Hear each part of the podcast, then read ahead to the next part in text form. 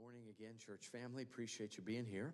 Sunday school hour, and glad to see it well attended. I do want to mention a couple of things. As I usually do in Sunday school hour, I kind of do a little update.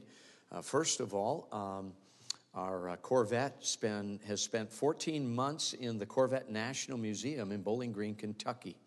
And when we checked it into the museum, the curator, Derek Moore, uh, I, I, he knew I was a minister of the gospel, and I said, How far can I take this? And he said, As far as you want to take it. And I had anticipated he would do that. And so I had a beautiful stainless steel pedestal done up with a beautiful uh, description of the car on that pedestal, just like a lectern. And, uh, and then a QR code about so big, so you could come three feet away. You could take your smartphone, QR code, it would take you to the website. It would give you the gospel, a four minute walk around, uh, DVD of the car, and uh, get the truth to people. So uh, while I'm working, it was working, all right? At the seven days a week, that thing, and our website was getting hit. I was mailing out DVDs, so very much a blessing. Uh, and so uh, that is one of the reasons the car isn't with me. Second of all, uh, we now are uh, going to be we're going to be grandparents of our 11th grandchild our 11th one is on the way and um, will be born in july down in the baltimore maryland area and that will officially put us at 11 grandchildren seven and under seven and under some of you haven't computed seven and under all right we're the family reunion in august not in our motorhome being a huge house down in Pigeon Forge. We're renting it for a week. They're all coming in. People say, What is that like? Grandpa becomes the zookeeper because I've got every personality. We got benevolent thugs, we've got velociraptors, we've got drama queens. I mean, we've got everything you can think of. And uh, so, uh, but every one of them is being raised in the house of God. And the nurture and admonition of the Lord, better men than me do not have that. And we're very humbled by that. Thirdly, pray for us. In about a month, we have a unique opportunity. I was supposed to be at Parris Island, South Carolina, preaching to all 1,900 recruits. Command structure at Parris Island just changed things. They allow only two outside speakers per year now. One of them is Tim Lee, if you know who Tim Lee is, the wheelchair Marine. And the, the other one I didn't recognize, so I was bumped out of the rotation to come and preach to the Marines. But in place of that, I'll be down at Marine Corps Barracks, Washington, D.C., in about a month for 4th of July weekend. I'll be working with Pastor Brad Wells. He's two blocks from Marine Corps Barracks. I don't know if you're familiar with Brad Wells. 24 of the Marines in Marine Corps Barracks attend his church. And um, we'll be there for the Friday night evening parade. Afterwards, Deb and I, with Pastor Wells and his wife, will be meeting with the Marines individually behind the scenes and then hoping to see them come out to services. So pray for that weekend, 4th of July weekend, Marine Corps Barracks, Washington, D.C. And uh, we're looking forward to that opportunity to impact those young men and women for the Lord. All right? Take your Bibles this morning and let's go to Luke chapter 18. Luke chapter 18. Had a wonderful first early morning service. And if you're here in Sunday school and you weren't here for that, please stay over if you can. It's a very challenging thought. And if you say, well, how challenging? Ask all of us that were in that service, all right? Very challenging.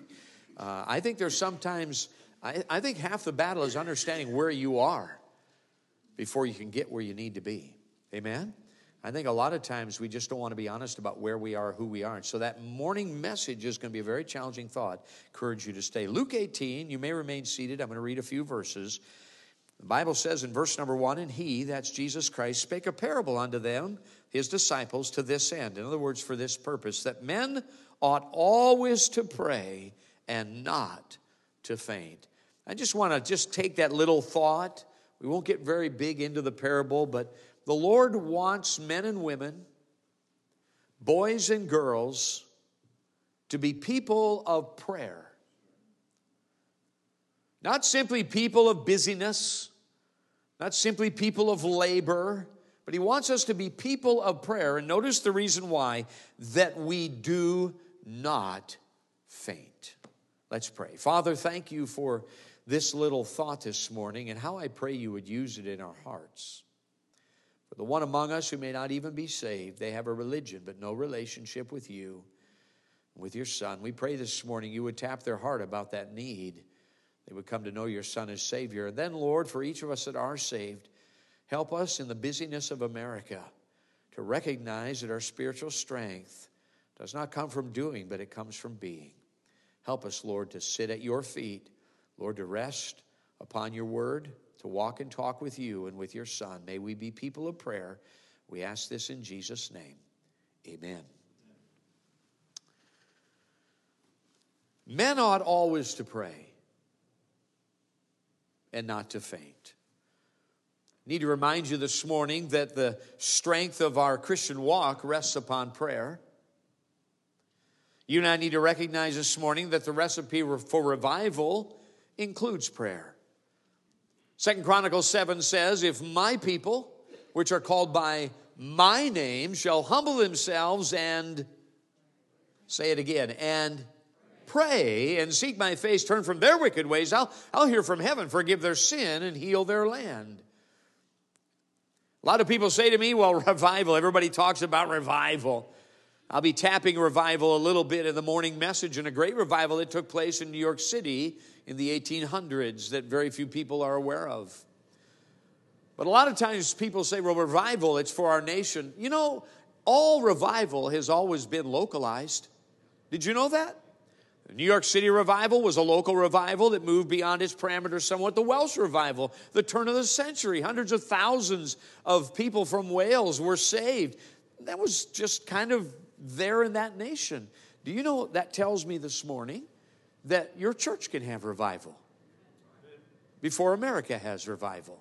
Amen? Oh, that tells me this morning your family can be the object of revival before the church even has revival. Amen? Are you with me? I mean, we always, I don't know what it is, we want to make revival this big thing that just sweeps everywhere. Well, how about just starting with us? That means if all revivals were localized, then you could have revival. Amen? A crushing, crumbling, weeping, pouring yourself out before God and watching Him change you. That can happen individually. I've seen it. You know, the strength of your Christian walk, though, rests upon prayer. The recipe for revival includes prayer. And I'm going to add this the need of our hour today in this busy, preoccupied nation, Christians, is prayer. Amen? And notice the inference that's found in our text. He says this that men ought always to pray and not to faint. What's the inference? The inference is this if you do not pray, you will faint. I remind you, we're not as spiritual as we think we are. I don't know if you've ever done this. I've had my little Devo my devotional time, spend a little time in prayer, you know, going through the list, and then five minutes in rush hour traffic, and all my spirituality is gone and it's been squeezed out of me ever so quickly. Listen, we're not as spiritual as we think we are. And here's the thing if you're going to be a non praying Christian, if you do not spend time with your Heavenly Father, sooner or later the arm of flesh will fail you. May not be the circumstances you're living now, it may be something yet to come, but your flesh will fail. You need His strength, not simply yours. Now, as we look at this thought on prayer this morning, if you have a pen, you might want to write this down.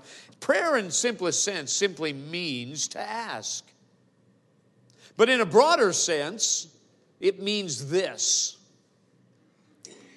prayer in worship. This comes right out of the 1828 Noah Webster Dictionary. Prayer in worship is the following it's a solemn address. You will not write this all down, so just catch the high points. It's a solemn address to the Supreme Being, and it consists of the following number one, adoration to God. Number two, confession of sin. Number three, supplication for forgiveness. And number four, thanksgiving and gratitude to God for his mercies and his benefits. Hey, let me help you. It spells the word acts, A C T S. The A is adoration, the C is confession of my sin, the T is thanksgiving to God for his blessings, and the S is supplication and prayer for others.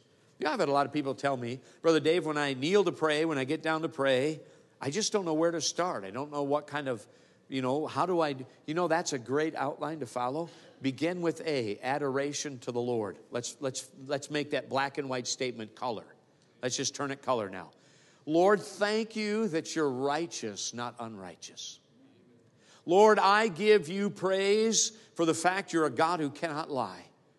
My eternity is banking on your book and your word that you're a God who cannot lie. Thank you, Lord, that you're a holy God, not an unholy God.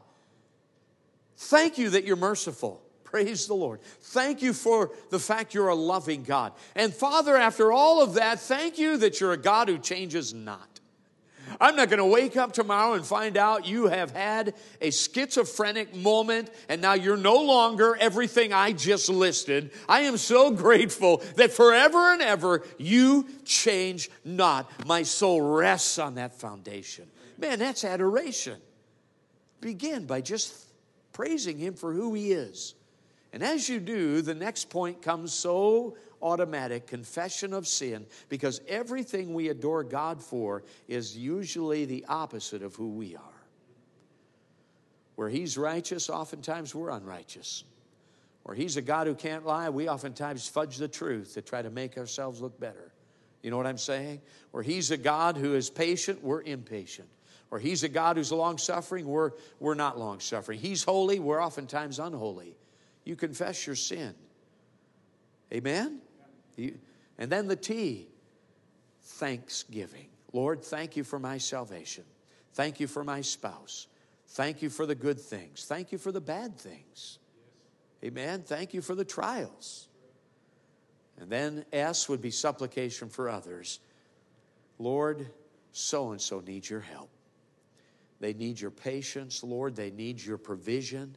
You with me? Normally, all we do, we just sit down and what do we do? Just go straight to the prayer list and we go, we bypass A, adoration, we bypass confession of sin, we bypass thank, thanksgiving. God inhabits the praises of his people, not the grumblings of his people. Amen. And then we goes right to supplication, just like a waiter, just ordering off the menu.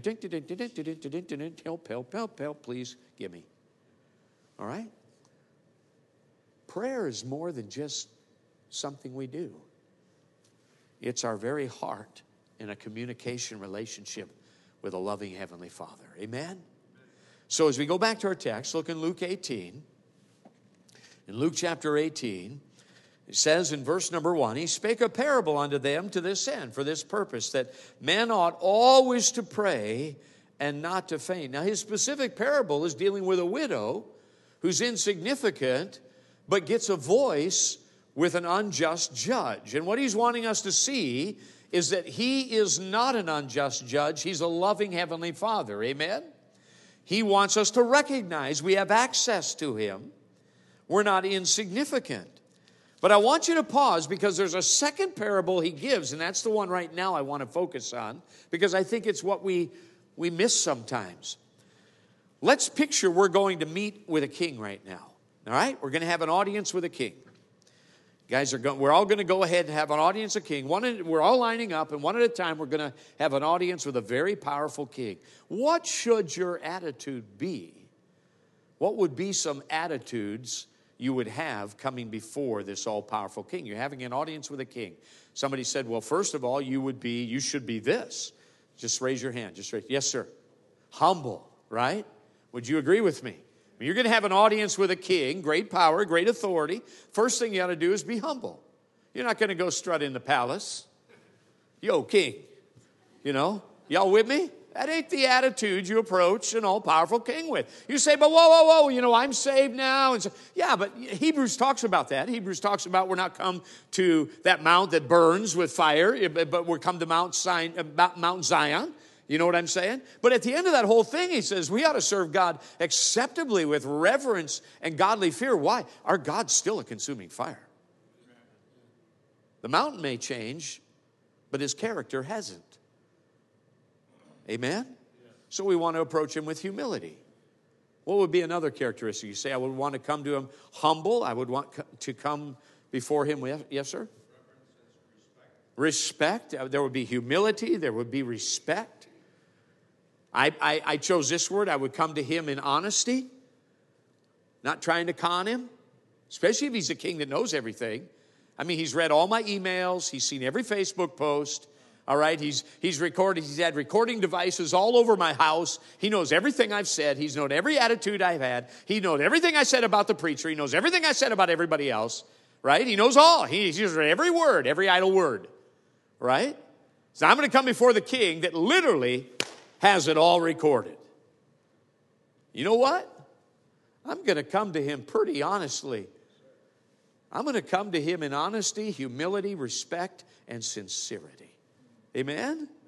Look at this in Luke 18. Just such a moment occurs. Two men go up into the temple to pray in verse number 9. He spake this parable unto certain which trusted in themselves that they were righteous and despised others. Look at this. He says, Two men went up into the temple to pray. Here are the two men. The one, a Pharisee. He's the religious ruler of the day. The other, a publican. Now, who's the publican? He's a Jewish tax collector. He's hired by Rome to fleece the chosen people, his own people, of their money, to charge extra, pocket the difference, and Rome will back him. He's the IRS agent of the day. Okay, so you have an independent Baptist preacher and an IRS agent come to the house of God, take a knee and pray. Who would you put your money on that their prayer would be heard? the IRS agent. well, look at, what, look at what takes place. Verse 11. Two men go to pray. Verse 11, watch this. The Pharisee stood. That's interesting. He's standing. You see the lack of humility there. And he prayed thus with himself. His prayer never even made it to heaven. You ever done that before? I remember one, one time my wife and I had a bit of a tiff. I know your marriage never has those, no disagreements whatsoever, just heaven on earth perpetually, at least when people are around. And so my wife and I had a little tiff. And before we could get things settled, the preacher picked us up to go out to lunch or supper that night before church, wherever it was. So here's the pastor and the pastor's wife, and Deb and I, and you know, smoke is coming out of our ears. We're not happy with each other one bit, but you know, we know how to smile and say what you're supposed to say. And so as we sit down to eat, of all the things the preacher asked me to do, he asked me to pray and ask the blessing on the food. So I remember I, I know how to con the masses, so I prayed the prayer, you know, said what I was supposed to say, gave it the right inflection. And I remember when I finished praying, my wife, she was steamed at me. She did this. Trying to blow it to heaven, you know.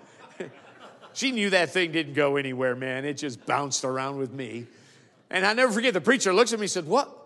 What's up with your wife? You know, I just, ah, she's off her meds. You know, that, you know. I mean, there are times we just say our prayers and we're just praying with ourselves. That's what this guy did. He's just talking to himself, thinking he's, he's getting through to the Lord. Look at what's said here. He said, The Pharisee stood and prayed thus with himself. And here's his 34 word prayer God, I thank thee that I am not as other men are, extortioners, unjust, adulterers, or even as this publican. I fast twice in a week. I give tithes of all that I possess. Five times, it's all about him. Look at the response here. The publican, verse 13, standing afar off, would not lift up so much as his eyes unto heaven. He's just ashamed of who he is. Look at that posture of humility. And he smote upon his breast, saying this seven word prayer God, be merciful to me, a sinner. Wow. A flowery 34 word prayer that's all about himself, and a short seven word prayer that's all about who he really is before God. You know, after that prayer, look at what the Lord said. The Lord said, Hear what the, he, he said, God, he said, I tell you, this man went down to his house justified rather than the other. You know, this morning when you and I think about our approach to God, it's got to be like Him. We've got to come to Him honest, sincere, and real. And when you come to Him in prayer, it has to be the same way. How did your Christianity begin? How did your Christianity begin? Remember the thieves on the cross railing against the Lord? And then one of them had a change of, of heart. He said, Well, hey, wait a minute. We indeed justly. We receive the due reward. We deserve what we have coming, but this man hath done nothing amiss. Lord, remember me when thou comest into thy kingdom.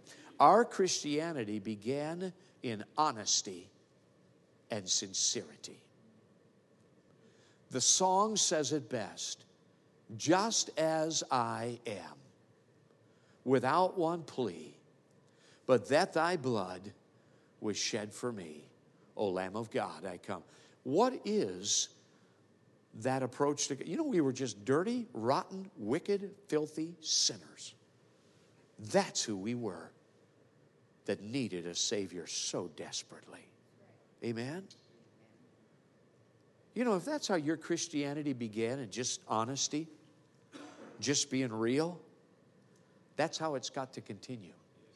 Amen because it'll be very honest and real when we get home to heaven one day Amen? I mean, between those two points, it ought to just be kind of the same thing. And in the area of prayer, I've got a question this morning. What's the best place to be honest and real with God when it comes to prayer? I'm going to give you two choices. You chew on this public prayer or private prayer. What's the best place to be real and honest with God and totally transparent? Public prayer or private prayer? You say public, uh, we'll start. Private prayer. How many of you believe private prayer would be the best place to be real and honest God? Amen. Anybody believe public prayer would be the best place to be totally transparent? okay, I know. All right.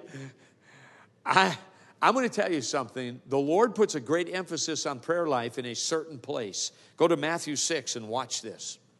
In Matthew 6, he puts a very great emphasis on private prayer much, much greater than public prayer. Not that he doesn't want us to pray publicly, but he puts a great emphasis on private prayer. In Matthew chapter 6, look with me, verse number 5. the Lord says this in Matthew 6 and verse 5 in regards to your prayer life. He says, But thou, when thou prayest, go back to verse 5. Matthew 6, 5. And when thou prayest, thou shalt not be as the hypocrites are, for they, they love to pray standing in the synagogues and the corners of the streets, that they may be seen of men. He said, Verily I say unto you, they have their reward. But thou, when thou prayest, now he's talking to his disciples here. When you pray, enter in thy closet. And when thou hast shut thy door, pray to thy Father which is in secret. And thy Father which seeth in secret shall reward thee openly. You know, the Lord seems to put a great emphasis here, beyond the motivation, on private prayer. He seems to say, and he's not saying don't pray publicly. He was actually saying if you're going to pray publicly, you have the right attitude. It's not to showboat. Amen? There is value in public prayer. I love going into a restaurant and watching a family bow their head, and while everybody just eh, totally gives no thought to the blessings, they pause and thank God for the food. I like that. I love that public public testimony. I don't believe the Lord's saying don't do that. I believe what He's putting is the emphasis is on private prayer, and here's why. Public prayer can become a performance. Amen? Y'all with me? Take your pens. I want you to just jot this down. What are the advantages of private prayer? What are the advantages of private prayer? Now, D.L. Moody said this. He said, He who makes long his prayers in private will make short his prayers in public. There's not a lot more to pray about. We've already got that all covered. we are walking with the Lord. You know what I mean? It's, we don't need to put a big show on. But the very first thing that's a great advantage to private prayer that you can't get in public prayer is you can focus on the Lord without distraction. Write that one down. You can focus on the Lord without distraction. The Bible says, Be still and know that I am God. You know what happens in public prayer? There's distractions. Let me give you an example. Whenever I pray publicly, though my focus is, I would call it vertical, oftentimes there's a diffusion horizontally. I'm aware you're listening. Amen? So, what happens is because I know you're listening to me praying, that oftentimes I say things a certain way to include you, and I don't want to mess up my prayer. And, you know, without realizing it, sometimes it becomes a performance. You with me? It can become a performance. We worry about what people think about what we just prayed. But you know, the prayer closet, huh, there's nobody in there but you and the Lord. You don't have to politic and posture with Him, He already knows everything about you. Amen? And it's very easy to begin to focus on Him without distraction. You with me? How many of you seen the movie um, War Room? War Room. That was well done, actually. That's one of the few I would say, man, that was well done. That was gritty. That was real. It wasn't Pollyannaed up. It was real, and, and I thought that was well done. And I rarely mentioned some cinematography from the pulpit, but I, I just felt like if you haven't seen it, I, it's just one of the few I have ever recommended. The Hiding Place, Corrie ten Boom, I would recommend that one. Hollywood got that one right. There's a couple out there. A lot of them are just, yeah. But it's gritty. Hey, the very first thing you can focus on the Lord without distraction. Number two, write this one in. Private prayer allows you to name your sin audibly. Private prayer allows you to name your sin audibly. Now, there's some religious groups, it's the name for that is auricular confession, all right? Into the ear of a priest. I believe in auricular confession into the ear of a priest, but a great high priest, not an earthly one, all right?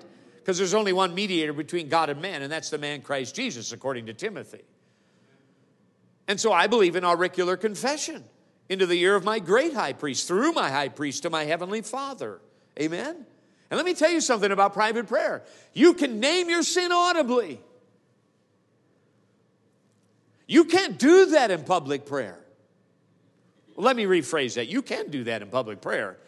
But wow, are people going to be buzzing afterwards? You know what I mean? like those three preachers out fishing. You remember that one? And while they're out there fishing, uh, one of them says, You know, guys, we're out here all by ourselves. I just got to admit something. He said, I, my sin, I have a secret sin, and I, I'm just taken with money. And I've been kind of taking some of the offering off and skimming it, and it just, I hate to do it, but that's just my sin. I, I really struggle with it. And so they're silent for a while, and the second guy says, Well, being we're confessing, he said, Let me tell you, I've got a real problem with lust. And he goes on to describe all that he has to deal with and so forth. And they're all waiting for the third preacher. He doesn't say anything. And finally, he pipes, You know, guys, he said, My problem is I'm a gossip. And I cannot wait to get off this boat and tell everybody what I've heard. Ooh. oh. Ah. Too near the truth, you know. You know, I believe that when it comes to sin, public sin should be confessed publicly. You deal with a common report. If somebody's whoring around and shacking up, you deal with it. If they want to make it public, you make it public. All right? Y'all with me? Don't go so quiet on me here. We're talking about church membership. Right? We're talking about those in the assembly that can make or break the testimony of this assembly. They say they represent the Lord. All right, you don't let leaven in like that, it ruins the whole lump. You know what I'm saying? So, so public sin, if somebody's living a public sin life, they need to confess it publicly when they get right. And that's not to be mean, that does them a great favor. I've seen it not done and it messes them up. It messes them up. There's a clean break in the heart. There's just a clean break when you go public like that. Private sin ought to be confessed privately. You with me? I can't handle all your private struggles. Don't be whispering them in my ear, man. They're going to mess me up. You can't handle mine, but I know someone who can. Amen. And there is great power in private prayer to say your sin audibly, to, to label it, to give it the label that it is. It's, you know, we love to sin wholesale,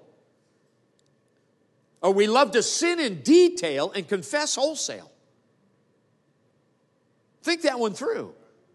We're very specific in our sin life. We time it, we meticulously do things, we make it, we just very focused. We love to sin in detail and then confess wholesale. Lord, forgive me my sin. Learn to confess in detail what you commit in detail. And learn to do it audibly. There's power in that. Amen? Private prayer allows you to do that. Public prayer won't allow that. So, private prayer allows you to focus without distraction. It allows you to name your sin audibly. Thirdly, write this one down private prayer can build your faith. Private prayer can build your faith. Notice what he says here in Matthew 6 in verse number 6. He says, But thou, when thou prayest, enter into thy closet when thou hast shut thy door, pray to thy Father which is in secret. Look at this. And thy Father which seeth in secret shall reward thee openly. That's a faith building moment. No one knows the need except your heavenly Father. Amen? You know, I think sometimes, sadly, most of our prayer request times are sometimes just big hint sessions. We want everybody to hear so they answer our prayer, whatever need we may have. Now, I'm not saying we shouldn't have that, but I'm just saying sometimes we hint around. Missionary letters can be that. I know that they have needs and we don't know about them, but uh, sorry, brother, I'm there with you too. I'd send out letters. That, that, but here's the thing. I guess what I'm saying is we ought to experiment and try out our God. He's real, He's, he's sovereign, He knows who you are. You don't have to arm twist Him. You know what I'm saying? I remember hearing the humorous story of Johnny. He's at breakfast, getting ready to go to school, and he's got his cereal out, and he's about 10 years old, and his mom says, Go ahead and pray, Johnny. Thank the Lord for the food. And his birthday's coming up, it's just a week away. And so this is how Johnny prays. His mom's doing the dishes, and he says, Lord, thank you for this food, and please bless, bless mom and dad. And, and Lord, um, I'd sure like a blue bike for my birthday. And his mom thinks he's going to be done. She's waiting. Then he gets a little louder Lord, I sure could use a blue bike for my birthday. His mom's like, then he gets really loud. Lord, I'd sure love to have a blue bike for my birthday. And his mother says, Johnny, God's not deaf. He's sitting there with a little mysterious, impish little look. He says, I know, but grandma is. you know. You know, there's, your God's a real God. Quit acting like He's not. He sees and hears in silent, secret places. My daughter Chandra texted me this week and said, Dad, God's been so good. I don't know. This has just been this and this and this. And she's got a young man in her life now that's a godly young man. And, and she's just so thrilled. She's 28, 29 years old. And she works down at Hope Children's Home on staff in Florida. God's been so good. Why? And all I did was text back, You're the apple of his eye. Jesus in you is what makes you special. That's a good thought. The day you get saved, you're no longer common, you're special. You're special to Him. He's not just a God, He's your God. He's your father. It's even better. He's a good dad, not a bad one. Amen. His default setting is goodness. You ought to journal things. You ought to write things down that no one else knows but you and your father and spread those before him. Private prayer gives you that. Public prayer won't. Amen. And then fourthly, I wrote this one down. It's got to be said. Private prayer discourages bitterness. Private prayer discourages the spirit of bitterness. Let me illustrate. You ever had an attitude with somebody? You have one now, you know, but you ever had an attitude with somebody? And I don't know if you're like me, but I have this tendency to build a case in my mind. I get an attitude, some inference, something they said, something they did. And then pretty soon I'm looking for more evidence. Yep, there's another piece. Boy, did you see, hun, did you see how he looked at me? You with me? You build this case. Pretty soon, you've got this person hung out to be crucified, drawn and quartered. They hate you. This is their setting. You haven't seen them for about a month, but man, this thing is, this is it. And then all of a sudden, you just turn a corner in a Walmart and oh, there they are. And they pause and say hi, and they're treating you well, and you have a great time talking, and some of the bitterness seems to go away. And, and then when you walk away, you say, What was I so torqued about them for? They, I just had a good time with them. They're not as bad as I thought they were. Yep, raise your hand if you've ever had that experience. Please don't leave me out of here hanging. I've done it. Amen. Just a little time with them tore some of your case down. And let me tell you something a little time with the Lord will do the same thing because He's a long suffering Savior. And as you lift them up and name them by name in prayer to the Lord, some of that bitterness always disappears. It's hard to be bitter with someone you're praying for.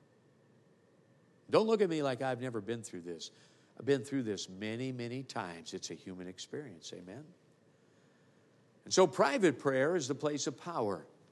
It's the place we can be honest and real before the Lord without distraction. We can name our sin audibly. It helps build our faith and it discourages bitterness. You say, well, what's the best place to begin my private prayer life? Go to Psalm 139 and I'll close with this. The psalmist knew where. Look at what he said in Psalm 139 in verse 23. Psalm 139 in verse 23. I call this the prayer that God always answers. This is the prayer he'll always hear. This is the prayer he'll always respond to. notice it in Psalm 139 and verse 23. He says, Search me, O God, and know my heart. Try me and know my thoughts. And Lord, see if there be any wicked way in me, and then lead me in the way everlasting. Wow, this is the prayer your God will always hear. He's not always going to hear all the petitions, i.e., give them his instant attention, but this one he will. He is more than willing to deal with your heart, to show you your ways, to point out what's wrong, and then lead you in the way everlasting. Know, as I close, go back to our text in Luke 18 and notice his desire is for you and me to be people of prayer. In Luke 18 and verse number 1, he says this says, And he spake a parable unto them to this end, for this purpose. What? That men ought always to pray and not to faint. Corrie ten Boom said it this way The devil smiles when we make plans, he laughs when we get busy, but he trembles when we pray. If that's true, and Corrie would know that, surviving the Holocaust and all that she went through, if it's true that the devil smiles when we make all our plans, that he laughs when we get busy, but he trembles when we pray, I wonder in your life, my life, how much spiritual trembling in the powers of darkness takes place. Because we spend time with our Savior in prayer. If there's a weakness in American Christianity, this one's it. Learn to turn the electronics off. Learn to tune the world out. Learn to rest with your Savior. And with the Bible open, spend some time with Him. There's power in prayer. Father, thank you for this thought. We pray that you would use it. Lord, I know in the busyness of life, the devil would love to snatch this away. But even if there's one here today that even now is purposing and making plans to tune the world out on a daily basis for a period of time to spend time with you, I pray, Father, that you would help them follow through. May it not simply be good intentions. Help us not to just be hearers, but help us by your grace to be doers of thy word. Help us to be people of prayer, we ask in Jesus' name. Amen. All right. Lord bless you. You're dismissed.